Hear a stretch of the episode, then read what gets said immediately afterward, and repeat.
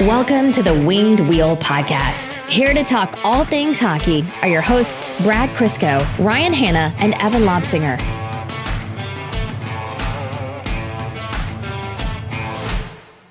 It's appropriate that on the episode we talk about uh, summer break is the episode where all three of us are just barely hanging on. Yes. You Yeah. guys, you guys are hanging on. You know what? Surprisingly, I'm doing the best out of all three of us. I'm putting on a brave face right now. Yeah, that's because like you could have woke up like 15 minutes ago and just like rolled o- into this room. I I understand the privilege that I had, which is why I made a point to shower before you guys got here. Uh, this is the whatever the whatever the opposite of um, after dark podcasts are. This is the before light podcast. We're we're recording at the, the crack of whatever, um, just because that's what fit into our schedule today. Brad's eyes are more swollen than I've ever seen them. Evan surprisingly is more put together than we usually see, which means we get like end of day ragged Evan usually. yeah. Well, yeah, I only really have a few clothes right now, so I just throw on whatever I could potentially wear to the golf course. Whatever boxes were closest to the bedroom Yeah. as you've been unpacking. The the real problem is, is the laundry hasn't been done since we moved in since there's a thousand other things to do and I'm like, you know, getting down to like my C and D D tier list Ugh. clothing now. Yeah, it's a tough life, let me tell you. you, yeah, this polo doesn't even have the Masters logo on it. Yeah, this is just some crappy one I bought from Golf Town. it looks so nice. Meanwhile, I'm wearing a uh, Lions jersey. Is it because I love the Lions? No, no one does. We love the Lions, but we don't love the Lions. Um, it's because I have no other clothes that aren't wrinkly.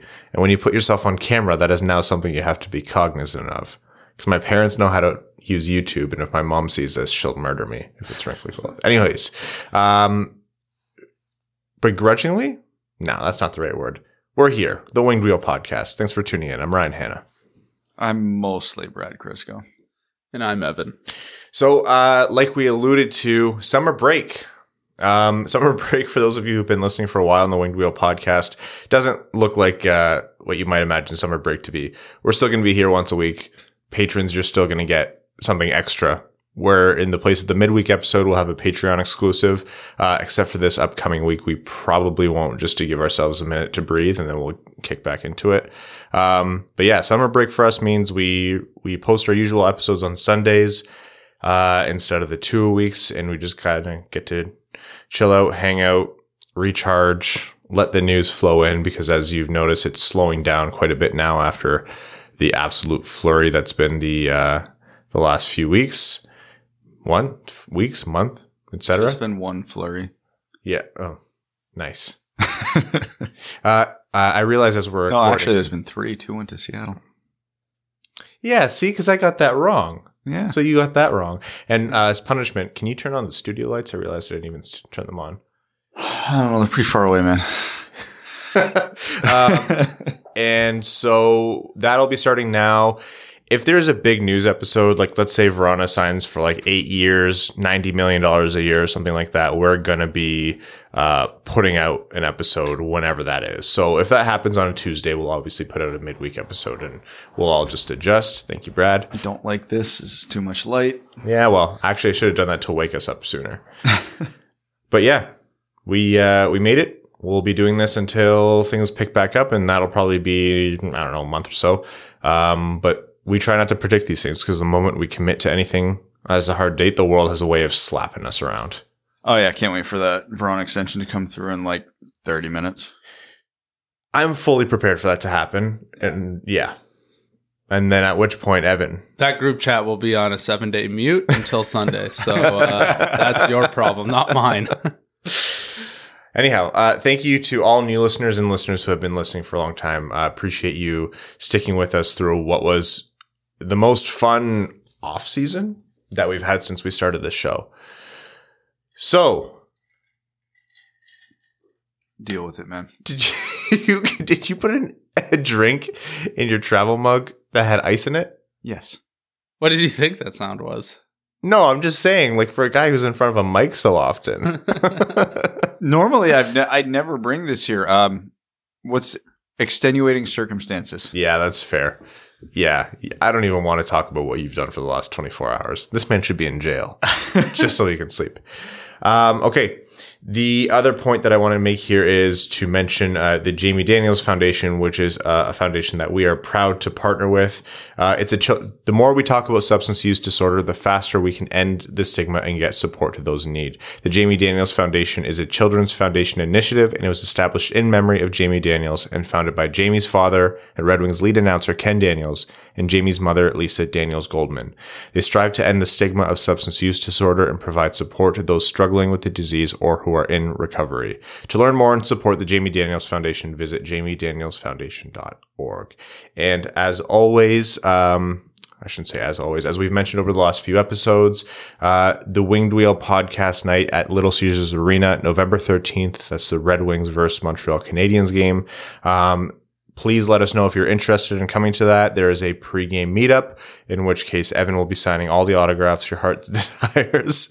Uh, there will be special guest appearances. We'll be uh, all sitting together in uh, section or sections uh, for the game, and then we're going to be doing a post-game live episode recording. So there'll be giveaways, there'll be merch, everything like that. So if you're interested, go to the link in the bio of the episode, the bio of the episode, the link in the description of the episode, or wingedwheelpodcast.com slash blog, and you'll see the post there. There's a survey for you to fill out, so we know uh, if you're interested, how many tickets you're interested in, and um, just how many autographs you want from Evan. Yeah, it'll be zero. what if it's like uh, for each autograph, it's an extra dollar to the Jamie Daniels Foundation? Sure, I'll do that. You should have upped the price, actually. Yeah, that's true. I just sold Yeah. myself short. It's Yeah. too early. You can't be throwing proposals like this out at me. Oh man, if that's all it takes, and I have a lot of stuff that you say no to. I'll save for the waking hours. Um, you know what we did last episode that we should be ashamed of? You know how sometimes it's the end of a long episode and we miss an obvious answer? No. Yeah, not you. That's for me and Brad. you get everything right. Um, the Red Wings Mount Rushmore question. We didn't even mention Scotty Bowman. I considered Scotty. Like Oh. he he was rattling around in my head, but I mean, technically, Mike Ilitch is the one who would have officially hired him, so I prioritize that. Right? You kind of go up the hierarchy there Eh, because they were there at the same time, and without Mike Ilitch, there's no Scotty Bowman in Detroit. My thought was I don't want to go all from the same generation. That feels disrespectful to the initial however many 60, 70 years of one of the greatest sports franchises of all Yeah, time. but Gordy was there for all of those, so he counts. he fills the quota. He was, eh? All right. the biggest NHL news that we've had since last episode is this Darnell Nurse contract, um, which people figured might be coming. Darnell Nurse, obviously Edmonton Oilers lefty, uh, had a fantastic season last year. Great defenseman. Um, 26? 26 years old Mm-hmm. um, signed a an extension. So this next season is the last year of his contract. He's making 5.6 million. He signed an extension starting age 27 for 9.5 or 9.25 million dollars a year. The last three years have a modified no trade clause and a no move clause. And the last four years are buyout proof because each of the last four years have a uh, $6 million signing bonus. So eight years, 9.25. Is this the market now for premier defensemen again, or are we doing this like spike and drop, spike and drop? spike and drop for sure. There's no way this is sustainable. It's it's just not. And if you look at the way NHL teams are being constructed, and I'm going to say the good teams, and the distribution of funds usually forwards drive teams more than defensemen do. Defensemen are there to make sure that everything doesn't go wrong. Forwards are the ones who make things happen. And You want to fight this early in the morning? Tampa Bay agrees with me.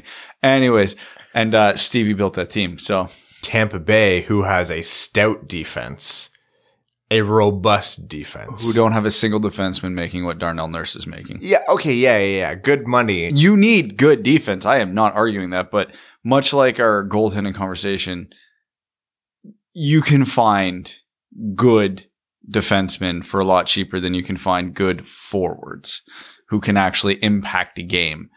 Um, But it's kind of like this weird domino effect of Stan Bowman breaking the market. And I don't see that sustainable because he just wanted to make a splash because he knows his job's on the line. And then, you know, Colorado did the same thing with Cale Makar, except he's younger, better, et cetera. He's worth $9 million. You yeah, that was a good contract. the premium free agent on the market was a defenseman, which usually isn't always the case.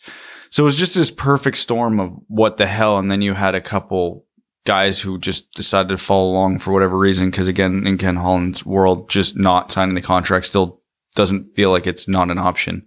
I don't know if that made sense, but No, no, I know what you mean. Like, Yeah. it's always automatic with Ken. Like, yeah, you you talk to him in the presser. He goes, "Well, that's what it cost. Like, I had no other choice." And it's like, no, but you do, right? Like, it's your pen on the paper at the end of the day. Yeah, for what they paid Darnell Nurse, and don't get me wrong, I like Darnell Nurse. He is a good defenseman, but also he just got 9.25 million a year through his age 35 season after spending over 50% of his time on the ice with Connor McDavid this season and shooting an unsustainably high, uh, career high shooting percentage. It feels like a bad recipe. It probably is going to be. And the Oilers would have been better off if they just said, thanks, but no thanks and just kind of keep him as a rental this year and then replace him with a body or two that's like less than a third of the price next year. I don't think I, I think Darnell Nurse had to be part of the long term solution in in Edmonton. Like he had a great year. It was some of that driven by shooting percentage and playing with Connor McDavid. I mean, the, both the eye test and the underlying numbers, yeah, dictate as much. But I really, I'm coming from the opposite bias as you. I really overvalue defensemen, and I think in the context of you know, what puts you over the hump? What makes the difference in key games in the playoffs? Like, what do people remember when you're lifting the cup? That's the kind of stuff that's harder to quantify because it's not five on five. It's not over the course of an 82 game season. But in my personal opinion, that matters. I, I, if I'm an Edmonton Oilers fan, I'm happy that Darnell Nurse is now in Edmonton for the next nine years at least. But I don't know what it is with UFA contracts look, if he's worth 9.25, fine. Like, if that's what he's worth on the market, fine. Like, I don't think he's that overpaid. I don't think that number is so egregiously high. My thing is, if you're going to go eight years, where's the trade off? Because it's eight years. There's. So is he going to get like four years at 11 million bucks? Is that what Ken Holland was trying to avoid? The Oilers would have been better off doing that, I would argue. Yeah. the Yeah. the base salary is high now and uh, low later, but he also has six million dollars in signing bonus for the last four years, so it, it all evens out. But yeah, like if you're gonna use that eight year button, Ken, you there got there has to be a trade off. There's signing bonus protection at the end, which makes it much harder to buy out. There's uh there's no move and no tra- limited no trade for the last three years. It is at the top of what his money value could be. Kevin Weeks made the point of superstar defensemen are so rare, or like even star defensemen are so rare that you don't get them at discounts. And to that I say, fine, sign him for six years, sign him for five. This isn't, it's not the worst deal in history. I, I want to put that out there. It's just, this feels a lot. There's been a, there have been a lot of contracts this offseason where I'm like, oh man, this all honestly all feels reactionary and a bit emotional and a bit panicky. And it feels like something we'll be talking about in five years. Like, what the hell happened that offseason? It's got 2016 written all over it again, except with better players, but way more money in term than what was handed out in 2016. I know how the narrative of this offseason is going to play out because almost every one of these big contracts is going to look pretty good to decent over the next two to four years. And everybody's going to be like, oh, see, you guys were all exaggerating. It's exactly what's happening with Josh Anderson in Montreal right now, where he had a good year. And everybody's like, oh, see, you guys all overreacting. We're like, yeah, it wasn't years one, two, three, four we were worried about. so eh, the same thing's going to happen. Seth Jones will probably have a decent bounce back on a better team in Chicago. Makar, Hamilton, Nurse, they'll all be great. And they'll be go, oh, see, we blew this out of proportion, completely missing the context of, yeah, no, it's the back half of all of these that are going to be an absolute dumpster fire. If a contract is balanced front to back half, I'm actually like, I, to me, that's another contract within the contract, right? You're or like a gamble within the contract. You're just taking a bet that that'll be, you're, you're taking the pain later to help yourself out in the shorter term. And if you're Edmonton, doesn't matter if you agree or not, you have to think, um, yeah, we need to try to win now because if we don't start winning now, A, the fans may kill me, and B, Connor McDavid and Leon Draisaitl maybe are gone. So I get that, but like, yeah, there, there's. I'm thinking of like Coleman. I'm thinking of like Hyman. Hyman, they they all apply because you look at most of those contracts that have been signed. They're by they're by guys who know they're in tenuous positions. Ken Holland signed this contract knowing that if they don't win a cup in the three, four decent years of it, he's not going to be here for the back half of it. So he doesn't care. It's the Yeah. same thing Stan Bowman's thinking in Chicago. It's the same thing Jim Benning's thinking in Vancouver. They're like, okay, yeah, the back half of these contracts suck. Who cares? Either I win a cup and nobody complains or I don't win a cup and I'm not here to deal with it. Yeah. Like it's understandable from that person's standpoint. This is kind of one of those areas where someone above him in the, above these guys in the organization needs to step in and go, are we sure about this? Yeah. uh, it's funny because I'm looking at Dom's uh, ranking of all Dom Luszczyszyn of the Athletics. Um, he talked about the best deals, the worst deals, and like the good value scrap heap ones. And and uh, the Hyman deals actually rates really well, believe it or not. Yeah, because he's actually a legitimately good player who's going to very much help Edmonton in the immediate short term. It's years to, it's years like four, five, six that are going to be the problem. Speaking of defensemen, guess who uh, has the best one of the best value contracts? Cale Makar. Uh, I don't think he did kill McCarr just because he's an RFA deal. Okay. Dougie Hamilton. Yeah, not surprising. Love that signing. Anyways, uh, yeah, it, it's going to be interesting to see how these all pan out. Some of them will, and you know what? That that feeds into the next topic here, and it's kind of a bigger, broader discussion and more relevant to Red Wings fans. The Red Wings are probably going to be a lottery team for the next two years, and I'm setting that limit at two years because you have three players who are quite potentially franchise level talents coming out of those drafts in Shane Wright, Malte Michkov, and um, Connor Bedard. I always say Malte. My God, Matvei. Um, who whose name am I injecting in there? Setkov? Yeah, Malte Setkov. Matt. Ah, yeah, because they're comparable. Yeah, don't worry, Red Wings fans. It's coming soon.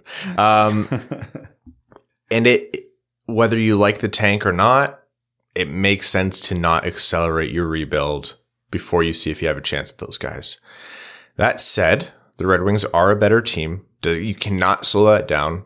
Like literally, you cannot, and it's ba- it's a bad idea to make yourself intentionally worse when you're ready to be better. Um, so their lottery odds are likely not going to be top of the you know top of the pile at the end of the next two seasons. There's a real chance that the Red Wings don't win the lottery. They're actually statistically speaking, the Red Wings are not going to win the lottery either of the next two years. Shocking. I don't know what would have ever led us to brace for that. So, what is Detroit's answer for a number one center of the future? Because they'll need one. when I have a good answer, I'll let you know. We've been trying to, Steve Yzerman's been trying to figure this out since he got here. There isn't a good answer here. Lottery ball luck or one hell of a trade. Now, Or the expensive, ugly, you don't want to think about it. You pay someone like nuts in free agency. There and is- you're not going to get their whole career. You're going to get them at age 27, 28, whatever. And you're going to be paying for it later. And that's why you go through the, um, that's why you're stingy on the cap now to make it so you can afford that. And you're going to have to really accelerate that window because you're going to have that person for five solid years. well, yeah. And the catch there is, and like, this is going to sound like an insult. It's not meant to be. You still have to convince them to come to Detroit. Yeah. Yeah. I, when I- you're bidding against the Rangers, Los Angeles, who's going to be on the up and coming, like maybe smaller market, worse markets, but better teams are going to be bidding in at the same time. Like we talked about Alex Barkov. That is the easiest answer here, but I struggle to find a reason why Alex Barkov would come to Detroit in the middle of a rebuild. Like if I'm Alex Barkov, I'm not, I'm not signing in Detroit. I've got a good thing going in Florida where I can win a cup. So unless they're absolutely lowballing him, and if I'm leaving, I'm looking at teams that are in a much better spot. Now, you know, who knows what teams are going to be bidding on him, but if a Vegas, a Tampa, a Rangers, a LA comes to the table who are either already good or way further ahead in their rebuild, those are going to be way better options. The benefit with draft and trade is player doesn't get a say 99 out of 100 times. So you just, you get the guy. Now the catch 22 there is do the Red Wings have enough to trade for a premium center? Mm, probably not. They have a lot of options coming up. They are stacked in their defensive pipeline. So if they get lucky and, and a few extra guys hit that they didn't expect to hit, okay, now you have some movable pieces on the back end and, and maybe premium ones. Maybe, you know, Hronek or Johansson or God forbid a Seider you put on the block because you have enough insulation around them to be able to lose one of them. And then you can bring in, you know, a 22, 23 year old centerman or a 24, 25. I don't know, whoever's available. There's more certainty in that because again, most players don't have no trade clauses. I think what, if the Red Wings don't get it through the draft or organically, I think the Red Wings would be best to look at a team that's relying on one of their best centermen to take a hometown discount or a, a discount Yeah. to stay there. This isn't a perfect fit, but I'll say Gabriel Landeskog, for example. Yeah, yeah, no, I they're you know they're expecting everybody to take these cheaper contracts, blah blah blah. What if the Red, Red Wings, when they're ready, came out and said, "Here you go," and you know I think Steve Yzerman's got that aura and that that persona to maybe attract someone like him to say, you know, think what you want about Detroit, but this is what we're building. And when Steve Yzerman talks, and we've seen this with, you know, not the same level, but we've seen it with like the Bobby Ryans, the Sam Gagnes. They said Steve Yzerman was the reason they came. yeah. So I think that could be a great option for the Red Wings when the time is right to strike. Um, because the other teams are in a position where they can't really match. Yeah, and, and you know what? It'll have to be a combination of that. And in my head, I, I've always been thinking, right, that's how you do it, but that's not really the way Steve Yzerman operates. He always squeezes. But look at some advantages he had in Tampa Bay that you guys just alluded to. That's Florida. It's a lot more popular of a destination just in terms of climate. Um, no income tax, no state income tax in Florida. So that's going to make a big difference to players so he can get it lower on the, the cap. The more I think about it, the more I think something needs to be done about that in the CBA, but that's a bigger conversation for a different day. Um, yeah, I, I think the Landeskog situation is a great example, actually. Like, honestly, I was looking at Landeskog and, and I saw the, the difference in price and I really thought he would leave. I thought someone, po- someone would pony up the money. They were saving all that money for the defenseman, but I think if this was not a flat cap world, like a, um, dealing with COVID, um, financial fallout world, I think Landeskog was gone. I think someone's given him eight, eight and a half million. Somebody would have. Yeah. And Colorado ended up doing it. They overpaid him pretty substantially. And Would they end up giving him seven? uh, I want to say like an eight by seven. Yeah, eight by seven. And um, But that's a front half, back half contract. yeah, but again, it- domino effect. Because of that, it ultimately led them to lose a first round pick because they couldn't afford to keep their starting goalie and they had to trade for a cheaper option, which cost them a good prospect and a first round pick. So things like that always have to be factored in. And, you know, I'm a believer overpay for talent and Landeskog is talent. So overpaying guys like that, I'm not too rattled about. Like if right now you told me, Hey, Barkov's going to skip for agency and you get to jump the line, but you have to pay him 12 and a half a year. I'm not thinking twice. I'm absolutely signing that because if, if, if Barkov is objectively worth, let's say nine and a half, 10, I'm not sure that's the right number. Let's just say Mm-hmm. for easy math's sake that he's worth nine and a half, but you have to pay him 12 and a half. I would rather have him and chop a $3 million player off my roster and fill that void with whatever AHL guy than not have an Alex Barkov because we've seen teams try that method and it doesn't work often. We're, we see Detroit trying to do it right now and we're going, yeah, this isn't going to work. Um, so whatever you have to do, and again, I'll, I'll go back to the example of everybody laughed at the Rangers when they signed Panarin saying, yeah, oh yeah, he's a great player, but that's a lot of money and you're not good. Well, nobody's arguing that contract now. And I think the same thing's going to happen with Barkov, whoever signs him next summer. Um, do I think it'll be Detroit? No. Again, I don't think he'll probably even be in their top five destinations unless something changes this year or Yzerman is in fact the greatest salesman in the history of humanity, which, hey, I'm not ruling out. Um, I think, I think the the the where only comes into play once the money is the, in the same ballpark. yeah, but with a guy of Barkov's talent, It will be, yeah. There's no going to be like skimping There's going to be 12 teams coming to the table for him and coming and another like like nineteen or twenty after that. yeah, like- there's going to be 12 teams that are going to be like at 10, 11, 12 million dollars. And then there's going to be another 18 teams at like 10. so it'll, there will be a bidding war and it's fine. And I'm not, I, I'm using Barkov as example. Obviously there's going to be more players in the next few years than him who could fit this exact same conversation. I just haven't bothered to look whose contracts are expiring beyond next year. Um, but yeah, it's, it's the most likely option, but honestly, it's probably also the hardest option. Barkov at 12 and a half by seven. Do you do it? Yeah, I don't think twice. Do you do it north of 13? I probably would still consider it because you just it, Right? Like it's such a good answer to so much of the what the Red Wings How need. long was the term? Sorry. He'd be. uh, You can only sign him for seven if you're not Oh, Florida. okay. But uh, Barkov's only 25, 26. So He'll be that's, that's not taking him to like 36, 37 years old like most of these other contracts are going. Yeah. You really got to hope the cap goes up a little bit to make the contract turn into like a $10 million contract Yeah. at some point. But man, 13 up front is a lot. But I'm- guys like him don't come across the table very often. No. No, you elite talent is impossible to get in the NHL. You want to know who's coming up the year after? None of this will ever happen. Ignoring Ryan O'Reilly because he'll be 32. Matt Barzal, Sean Monahan, uh, Nate MacKinnon, Larkin is going to be coming up. Bo Horvat's up.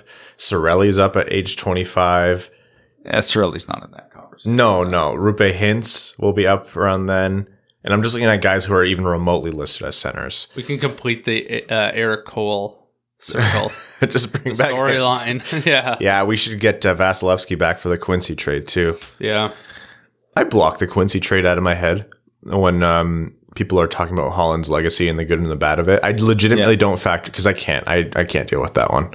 There's no. I, I don't want to do that one at all. Yeah.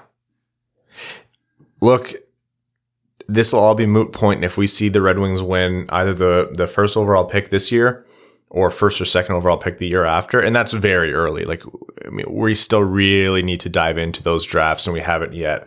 There have been those three names, um, but you don't know who else is going to come up who might project to be a possible top six centerman. This is a very, very top heavy draft for forwards, Yeah. for whatever that's worth in the early um, analysis of this draft. Yeah, Like, there's a couple Russians. You've obviously got Shane Wright, you know, Miroshnichenko, um, Savoie, Conor Geekie. Like, there's going to be options here. So even if the Red Wings are picking fifth, sixth, seventh, it's not out of the realm of possibility to get that center in the draft this year. Maybe obviously not to a superstar level, but hey, it could solve some problems. We're also thinking about this like the Red Wings need a number one premier center. Let's say the Red Wings end up with another top six center who flip flops with Larkin early career in terms of where they play in the top six, number one or number two C. Is that a roster construction that you think can can eventually be a cup winner? Two Larkin level top six centers, Veleno, Rasmussen, Suter, whatever, cycling through the next two centers. Really good wingers, which the Red Wings are already well on the way to in a robust defense. Yeah, but it's it's a yes, but with ifs because those young wingers and defensemen we're talking about, they have to hit. Like they can't just, oh yeah, Simon Edvinsson is seventy five percent of his ceiling. That won't cut it in this scenario. Oh yeah, Lucas Raymond's a good sixty point winger. Doesn't cut it in that scenario. Those guys have to get close to one hundred percent of what they expect they are. Most Seider's got to be a top ten, top fifteen Norris candidate. Simon Edvinsson has to be able to run a power play and be a really, really good number two. Lucas Raymond's got to be close to a Mitch Marner level of talent. So these things are all possible too. I'm not sitting here and saying, oh yeah, no, it's a pipe dream. No, those are all possible for those guys. Um, but you have, do have to beat the odds there a little bit because we talked about it a lot around the draft is most of your prospects don't pan out. Very few actually reach 100% of their ceiling. If the Red Wings can get instead of one or two of their top prospects hitting 100%, if they can get three or four, then yeah, that reality becomes very possible because then you have, you know, two, let's say hypothetically elite wingers and two elite defensemen. You can very much build around that as long as you have adequate talent surrounding them because they would be able to do it. So if Lucas Raymond is everything we think he could be, if Jonatan Berggren is everything we think we could be, and let's say Seider and Edvinsson, and then even if Johansson hit 75% and, you know, a couple of these other guys, Niederbach hit 75%. You're good. That's, that's roster filler at that point. That's fine. Um, This is going to sound really dumb. yeah, Does Vegas have elite centers? they don't. Not really. Like That's what I, I was just going No. through the past, you know, um, Stanley Cup winners and the finalists and the teams that are really good. And I was saying, like, everybody's got like a s- superstar centerman or at least a top tier centerman. And I got to Vegas and I couldn't really think of anyone I th- considered to be a premier centerman. that's why they're in so Yeah. hard on Jack Eichel. yeah. Yeah. But to be fair, um, But they haven't won anything. they, they, stuff. Yeah. they obviously built their team a lot differently, but they are kind of what I'm describing because they have about four elite players outside of the center position that they can build around. Because, you know, you look at, they've got Mark Stone and Max Pacioretty on the wing. William Karlsson is still a really, really good option at center. They have Shea Theodore on defense. They have a super, well, they had a superstar in net. Like, they did not have that center, but they had guys at every other position who were at the top of their position relative to the entire league. Yeah. So things went very, very right for them there. Cause when they traded for Shea Theodore, nobody thought Shea Theodore was going to be this good. Um, when they brought in Marc Andre Fleury, nobody thought Fleury would have a season like he just had. And, you know, we all, Mark Stone is probably the one that we're like, oh, no, yeah, this was, this is what we thought he was. But The Shea Theodore, in terms of surplus value, oh my, people don't really don't appreciate what he does for that team. Yeah.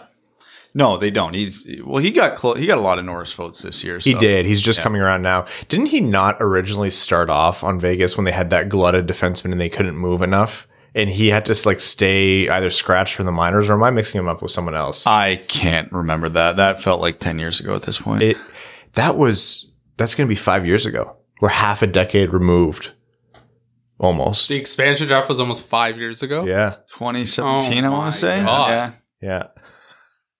Yeah. Their first ever pick was their Rasmussen draft. Think about that. Oh my. what? Really? Yep, Cody Oh my- Glass.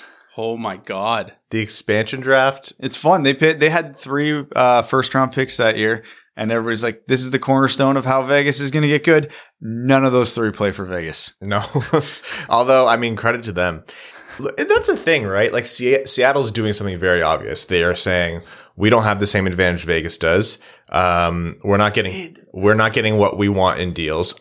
I think that was mishandled, but they're essentially putting themselves at the bottom of a rebuild to start. That's what they're doing, kind of. But they're not. They've got a really good defense, and then they went and spent a billion dollars in free agency. That like they turned themselves into Minnesota. I think their defense will make them hard be hard to play against, but I still think they'll lose plenty because they're not scoring a lot. Montreal was, well, I mean, they were somewhat hard to play against on the back end with offense coming um, by whoever was hot that night. But Yeah, do you think Montreal's going to be contending for a cup every year? I- I don't think so. I'm, and also, do you think Montreal's a lottery team this year? I don't think so either. yeah. they based a lot around Shea Weber too, right? While they had him, they milked him for all he was worth, and now that he's retiring, which we didn't talk about, Shea Weber's LTI retiring, which I mean, that man's body is battered and bruised, so you deserve the break, Evan. Thank you. Yeah, no, there's it's it's that decision that teams are making, and it's Red Wings fans are ultra familiar with it because they did that for probably three, four more years than they should have, which is why we're here right now, still talking about the draft. Um, yeah, it's it's going to be a complicated situation to see where teams like that in Seattle end up. I just like this Seattle thing is so funny to me because it's so obvious to see what happened and like in conversations with Ron Francis after. Like I don't think he's a bad GM. I think he's a good GM. I think he's a smart mind. He has his tendencies which are very obvious, but like if you're asking for a first and a third to protect Jake Allen and the team says no, you still got to take a second for that, right? Because it's Jake Allen. You Or do you not take need a third. You You, got to take something. Yeah. because I've I hear the argument for like let's say a team's going into a trade deadline as a seller, and it happened this year with Detroit and Luke Glendening. In all likelihood, like our price for him is X. Let's say a second round pick. If nobody meets that price, I'm not caving for a fifth because then people know in future trades they can take advantage of me. because the trade deadline comes around every year. Ron Francis misplayed his hand because he's not in this scenario again. He could have made whatever deal he wanted and and got suckered into going three rounds lower in the pick or whatever it is. And it doesn't matter that much because there's not going to be another expansion draft that he has to navigate to where people go, Hey, you were asking for first. I got you for a fourth. I'm going to do that again next time too, except there is no next time. So that, that's where he really missed for me. But then if we're going to, since we're going down this rabbit hole, my biggest criticism of Francis isn't that he missed. If you hold firm on your price and don't get it, yeah, I think his prices were too high and I don't think he was as flexible as he should be. But his biggest mistake was he didn't have what seemed like a cohesive plan. We came out of the expansion draft and went, okay, maximum cap space, flexibility, taking the approach of a rebuild. I get it. And to an extent, I like it. Like sustained success versus, you know, let's just pray. But then he went and overspent and signed a ton of, ba- like not bad, but like spent a lot of money on a lot of big contracts in free agency to players who are not turning this team into a contender. Which was the exact opposite mentality of what he took. If you were going to sign Jaden Schwartz to a five by five, if you were going to give Philipp Grubauer six years, if you were going to do all this, why did you leave James Van Riemsdyk on the table? Why did you leave Vladimir Tarasenko? You had better players available for better contracts than you signed. What, like, I, that's what I can't reconcile about what happened there. But uh, sorry, I'm That's why I totally subscribe to the idea that they had the plan of being a cap floor team, and then the ownership picked up the paper the next day or heard the rumblings at the 50,000 Starbucks that they have in Seattle. and they're like, oh God, how are we to, like, we're not to, like, be as good as or as popular as we thought uh, in their own head. And then they go back and make knee jerk reactions and signings. I totally think that's what happened because otherwise it doesn't make any sense to me. There aren't enough Starbucks close to my house. I realized that the other day.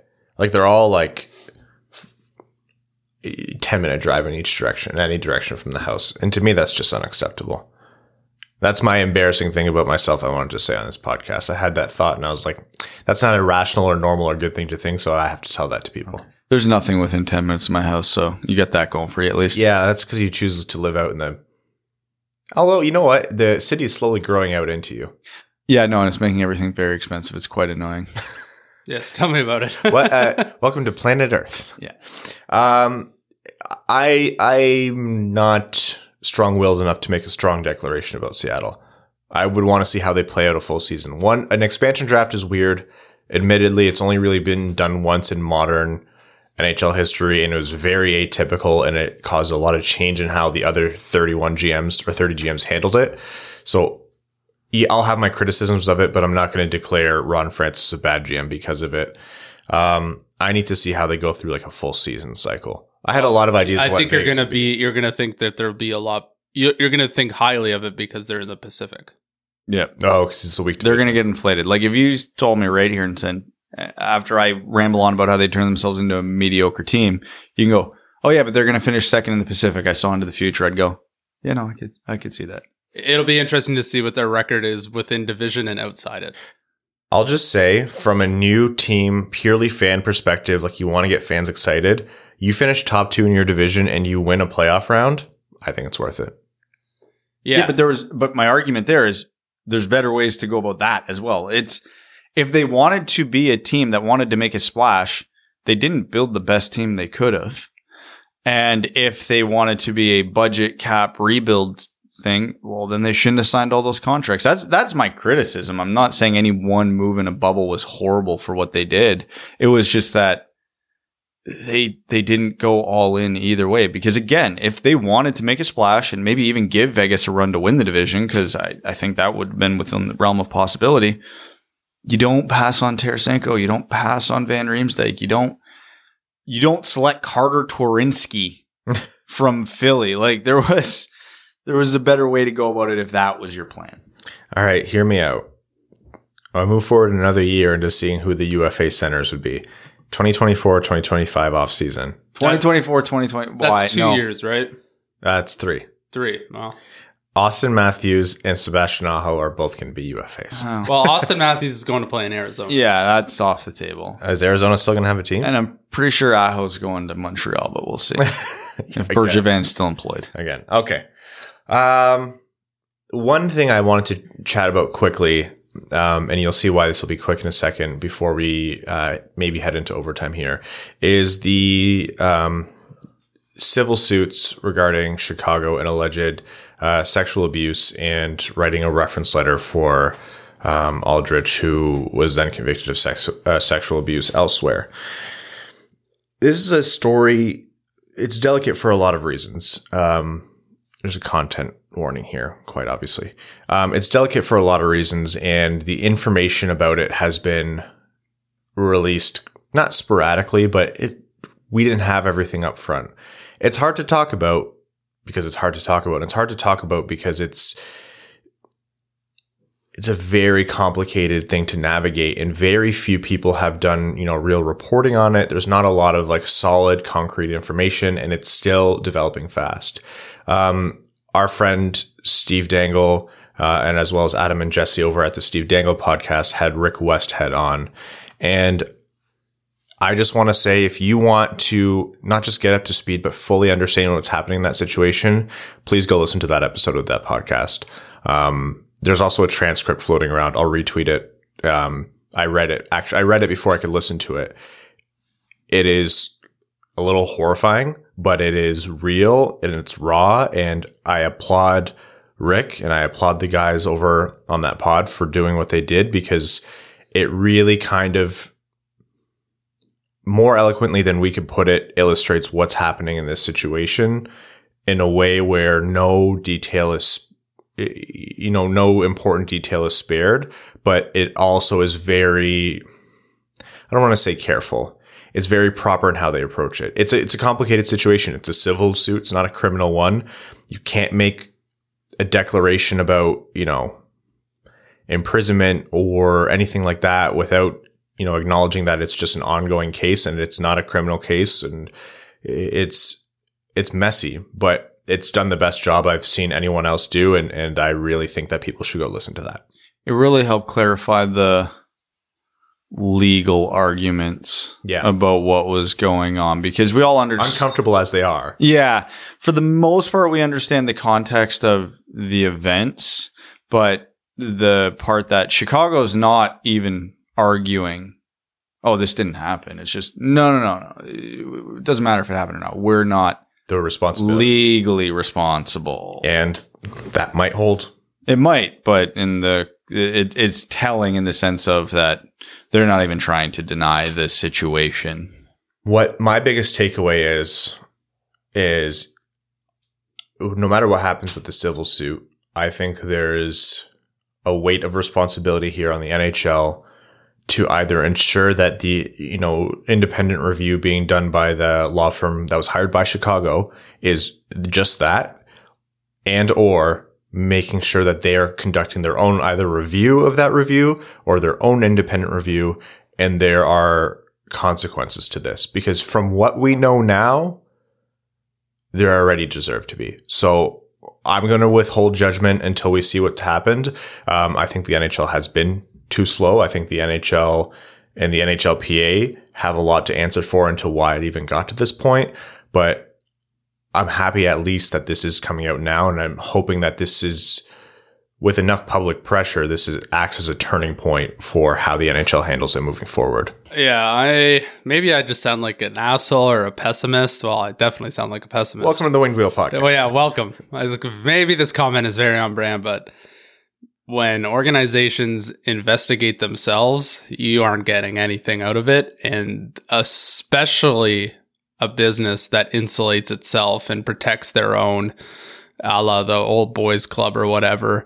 Um, until there's some sort of federal, governmental, or some sort of investigation that you know is fully independent and not hired by the NHL or hired by Chicago, I don't think anything's coming of it. So I know that sounds like such a bad like I, I hate you know that being what I think the resolution is or what will come out of it, but I just have no faith in the NHL to, you know, do the right thing because at this point it hasn't trended in the right way. Well, well, there's some kind of quote about a fool and hope and something like that, but it doesn't come to me. So let's hope that um, that the trends that we see are a little bit better. So we'll see how that one unfolds. And uh, again, kudos to Rick Westhead as well as uh, Steve He Adam and Jesse. great report investigative journalism. Incredible, yeah, really good. And he also mentions Katie Strang and her work for the Athletic in there. I think Yeah. she deserves all the recognition in the world. Okay, uh, why don't we head into overtime uh, on this episode of the Winged Wheel podcast? And again, um, our plan is to talk to you again next Sunday. However, um, there the Vrana news might come out before then, so you might hear from us uh, before then, depending on when that news comes out. So we're going to start with um, Patreon. I know uh, we had some Reddit questions last week that we didn't get to, so we'll actually jump back to a few of those, but we're going to start with Patreon. Um, Antonio Gracia says, not sure if you guys are whiskey drinkers, but I was thinking, uh, what would be a good drink and toast to make at the start of the next season? Hopefully not bleach. I don't know. I'm not a shot person. I, I Oh, okay, I've I'm many years past that.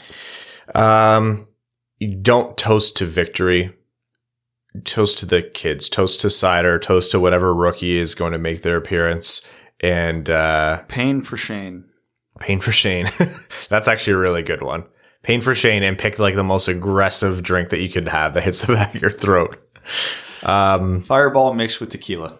why? Oh, You said aggressive. There it is. Whiskey and Tabasco. I would, I would sooner. I, I, the sick part of me would actually enjoy that. What Brad mentioned actually just made my stomach curl. Oh yeah, same. Yeah. It's everything I hate. Uh, I am new here says, who is the more common initiator of arbitration, player, agent, or other? Uh, I think Player, player. agent would be the same. Yeah, it's one of the same, right? Yeah. I'm going to say agent here, but not because, you know, agents are evil and they encourage players to do things that hurt the team. No, it's because players literally, they're like, this, I play hockey. I don't know how to negotiate.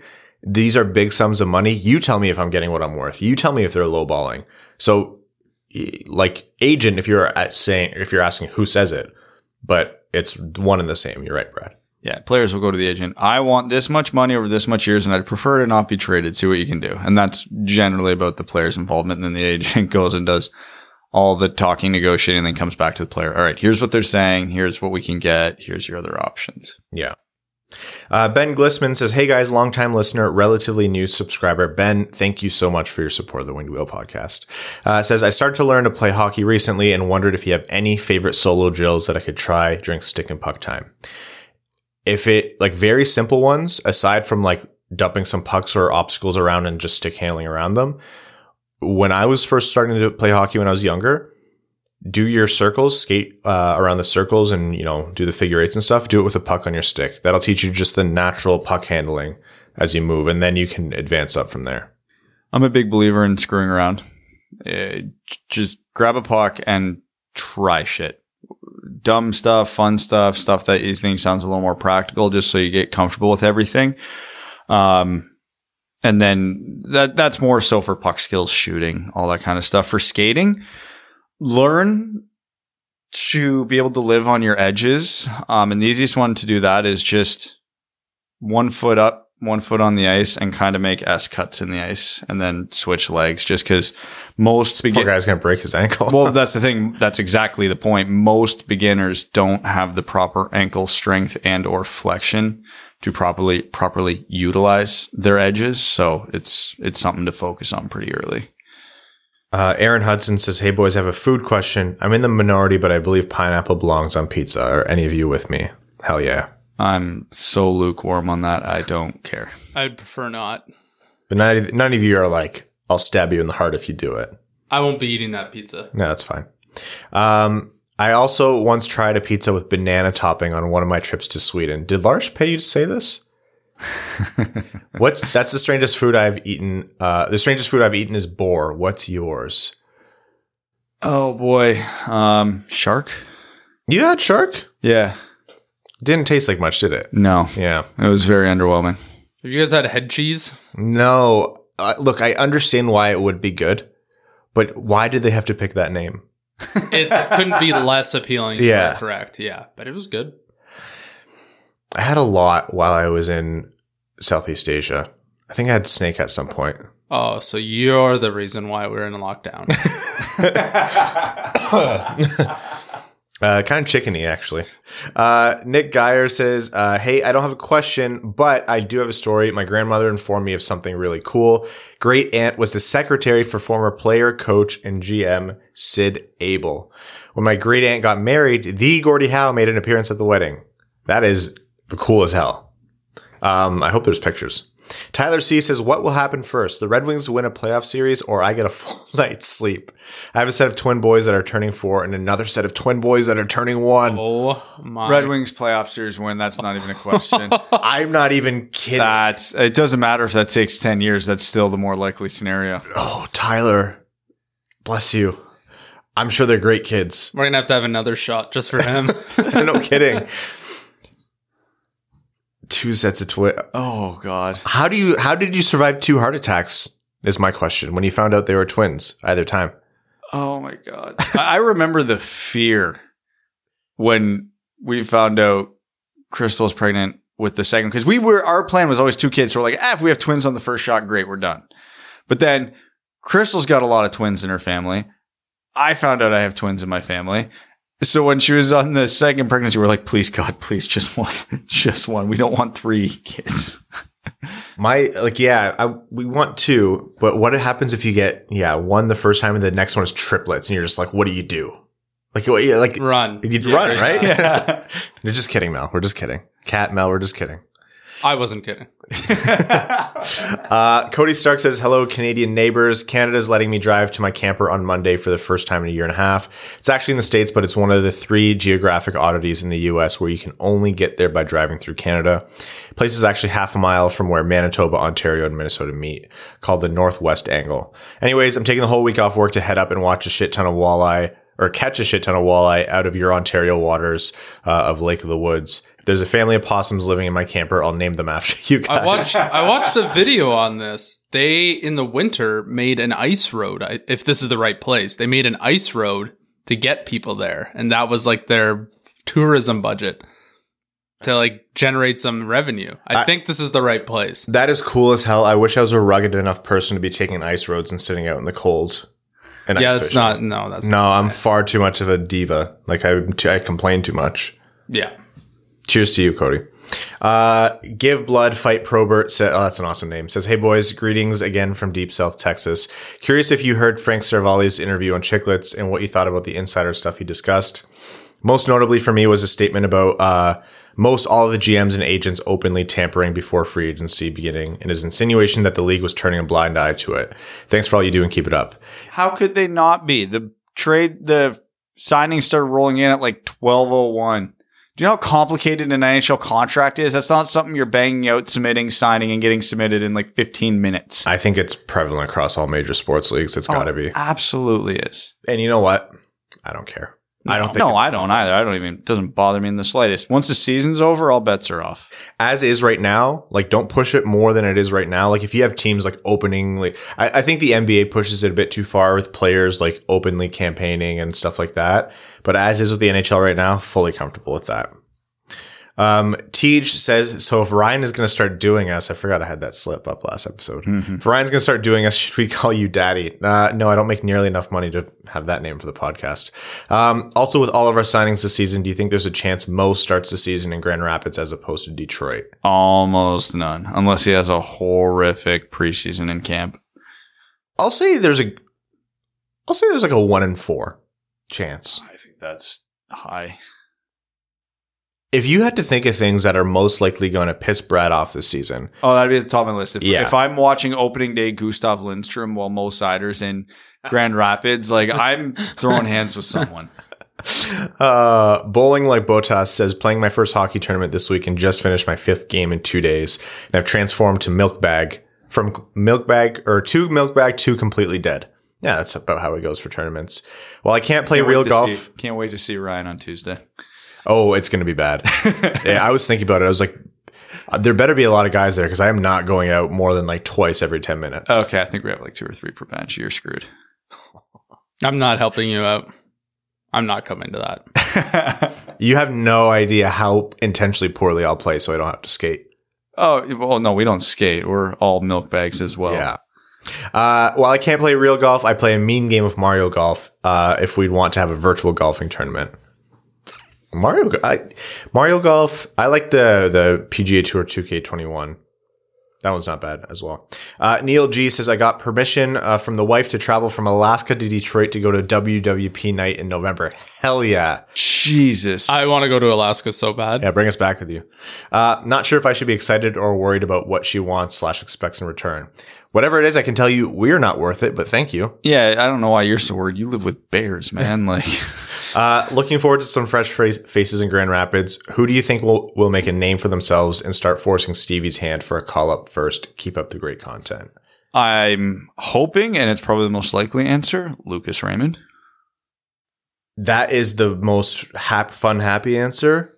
The real one will probably be Joe Veleno with seeing how the roster might shake out. Yeah, we already kind of know. Knew. Oh man, you guys are gonna be upset when Chase Pearson's called up. you joke, but you're probably right. I know. We know. Woodson2 says, Hey guys, love the pod and happy you guys get to record together again. Four man golf scramble. It's you and any current or past Red Wings. Only rules you can only pick one forward, one D man, and one goalie. Henrik Zetterberg's a good golfer. Is he? Yeah. Of course, you're going on skill. I'm thinking just the beers and the conversation. So I'm going Hasek, Nick, and Gordie. Because Gordie or my answer. yeah, Gordie or Stevie. Hasek because he's hilarious. Yeah. Nick because Nick. You have to have one composed player on the course. Yeah. And Gordie because that would be just Yeah. That's probably, that's the right answer. the hockey stories. You, you want someone who can, when they talk, there it's worth listening to, and that's Gordie Howe. Uh, Ghost of Podcast Past says your goal is for maximum chaos. What one penalty do you take out of the rule book? And the goal is maximum chaos. Goaltender interference. Yeah, that's, Yes, that's, the, best right answer. that is an incredible answer. I look. Someone's getting Pete Roast every game, and that'd be incredible. Uh, Kay Stangy says, question, what has two bad knees, no good seasons in the last few years and is full of grit? Answer, I don't know, but Kenny wants to give him a big ass contract for the full NMC. All jokes aside though, Oh, thoughts. that was a joke about me there for a I was going to say, yeah. I, I, I, I immediately thought of Dan Cleary. uh, thoughts and prayers for our friends in Edmonton. Kenny's going to Kenny. Uh, Jacob votes, Vokes. Sorry, Jake, if I'm saying your name wrong. Says, don't worry uh, about saying you were going to do uh, do all of the patrons. It could be worse. During an audit at work last week, I meant to say been sitting on the shelf for years, but what I actually said was been shitting itself for years. yeah, that's us on the Winged Wheel podcast. Yep. Uh, anyways, just bought a house myself yesterday. Any advice for new homeowners? Well, first of all, congratulations. Yeah, I'll take that advice as well. Yeah. Uh, I don't even own the house that I'm we're in right now, so Me neither. we're uh, well, no, sorry, my girlfriend does. I don't. I'm just a freeloader. Yeah. I'm here to be a pretty face. What I've learned uh, very quickly is to do things a little bit slower. We've been trying to do every single project at the same time and nothing gets done. And I just, it, it's just not a good way of doing things. And when I think of Evan, I always think, man, I wish this guy would slow down. He's just going too fast. yeah. Well, we got like a thousand different contractors coming to the house. It's like, I just need to fo- prioritize and focus on one thing at a time. Uh, Lars, the prophet of the towering behemoth, says, Greeting, surströmming lovers. When I support a team, I generally want them to play an attractive style of play. Sure, I'm happy when my teams win, but I want them to look good doing it. What's your thoughts about that? Are you okay with skull numbing Islanders hockey as long as they win, or isn't winning enough by itself and you want, uh, CC, CCCP style domination like I do? No, I'm happy to win. Right? Like, I I have an appreciate, I, have an appreciation for the game, even the not flashy kinds. Maybe that's just because I really love good defense, but that's obviously what like uh, not flashy hockey looks like when you win like that. Um, no, I'm, I'm happy to just win. I don't really care how it happens. Uh, have any of those quote unquote style of teams won the cup? St. Louis, I don't know. Or kind of, but they had Schwartz, Riley, Tarasenko. Like, Yeah. They were scoring a lot. Yeah. Um, I don't know. I most teams are going to some variation of a stingy defense these days, and if you don't have the offense to overcome it, it's just going to be a pile up in the mushy middle soon.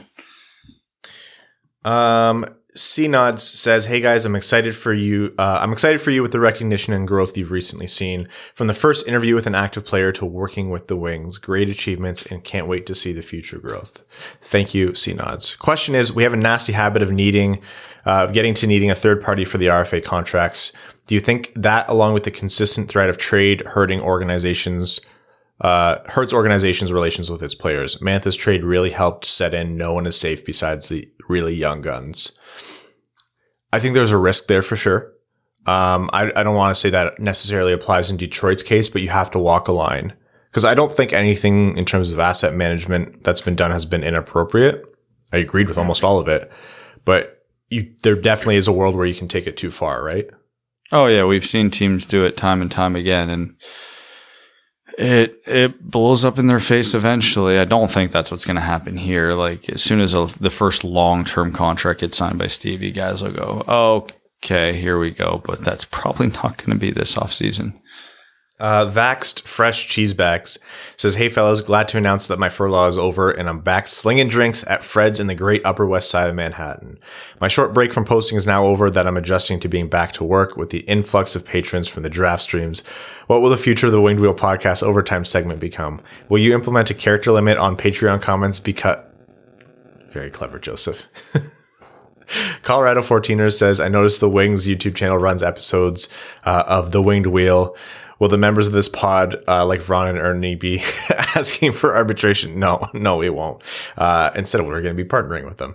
Uh, Mr. MySock says, Hey, y'all, what's your go to fast food pizza and cheap beer combo? For me, it's Little Caesars and Labatt Blue, not light. If I'm getting like fast food pizza, uh, I really appreciate Domino's. I think they know what they are and they do it well for cheap. That question was actually Chris, Chris Ilitch, and you just ended our partnership. I don't have a Little Caesars near me. I, neither do I, but I make it work. Do you go? Oh, good for you. Actually, we're, nah, well, not too bad. Lackner and Victoria area. When I'm back in Windsor, it's Little Caesars, but I don't think there's even a Little Caesars anywhere near me where we are. I can't think of one off the top of my head. Yeah, yeah. Hot and though, man. Yeah. Oh wow, the amount of hot and I put away when I was in high school probably explains a lot. Oh yeah, Yeah. yeah. Speaking of hot rays, I'm hot and ready to go. Have fun, guys. All right. See you later, Brad. Next comments from uh, Rowan from LORW. Good day, Dudjuts. It's I, Rowan. Uh, they didn't let me do an ad read. Uh, I believe it's due to my appearance fee being per minute. Uh, anyways, it was a record 69 420 unique listeners. Speaking of ad reads, I would encourage everyone to head over to uh, Paneo, paneotees.com and grab some gear that is by fans for fans. Recently acquired one of their t-shirts and it's slick as heck. So go, I, and this is, uh, Peter's site, uh, P-A-N-A-Y-I-O-T-E-E-S dot com and use promo code ISAROWAN to get yours. Now, before Kevin gets all no free ads, listen here, pal. By supporting the show, patrons get their comments read out. How I use that comment is up to me, and any attempt at censorship is weak and sad. And may I remind you, Kevin, that you promoted your own employer a while back, you corporate sellout. You didn't even say anything this time. You're fine with the ad. Oh, you're the one who censors it, so Wow. I have no power during Wow. this segment. It's and it's funny that Brad is gone right now. So who really is at fault here? Oh, it's always Brad. A man who ran away from the crime. Uh, Jersey time. Quick fire, home or away. Don't think, just answer. Minnesota, Wait, sorry. home or away? Jerseys? Yeah, Which ones are the greens? homes. A home. I say away. Rangers, home. Home. Uh, Arizona, Home? Kachina home? Kachina, home. Yeah. Uh, Montreal, home. Edmonton. Pass. Uh, this comment is brought to you by uh, Stay Fresh Cheese Bags, a Fournier company, and Pana- Panayiotees. Remember, panayiotees.com and Andrianopoulos Company. Peter, I'm so sorry for messing up. Is that a real company or is that supposed to be like you, them No, trying no. to get you to say something stupid? No, no, no. That's Peter's actual, like, uh, he has a t shirt. Oh, I see. Okay. He has, like, the Retire 91 shirts. You- I don't know if you've seen them on Twitter. No. Those are cool. I've got a, actually. I thought for sure it was someone just trying to get you to say something dumb. I, you know, I, I don't pre read these for the most part. Yeah, I know. That's why I thought that's what it was. Yeah, I'm always at risk. I was, and I came in hot when we first started doing the show. I was like, "You can't get me." My mind's sharp, and now I'm just like in a fog. It took all of two or three questions to make that happen. Yeah. Uh, some Reddit questions from before that deserve uh, that I we didn't get a chance for last time. Um, from Stepa21 says, Do you think Yzerman has any big moves left in store this offseason, or is he largely done? Never say never. Unless something happens in training camp or there's someone falls off a jet ski and gets hurt or something like that. Yeah. I'd imagine they're done for now.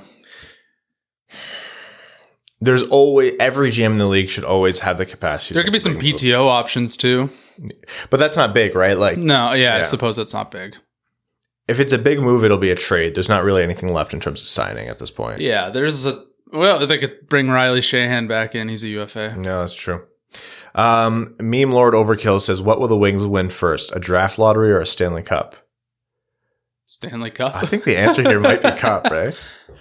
Um, Pesky Prussian says, "Prospect deep cuts. How excited are you or that?" How excited are you that Kirill Tyutyayev was signed by the Griffins for next season? Must actually mean that they see something uh, in him to give him a closer look. I consider that a win in itself, and I think that's the right analysis. Like, is he a surefire bet? No, absolutely not. But um, with how late he was picked and what you know he can do, I think it's worthwhile to be excited just in that. Do you think that Mastro has a chance to break out with Boston U this season?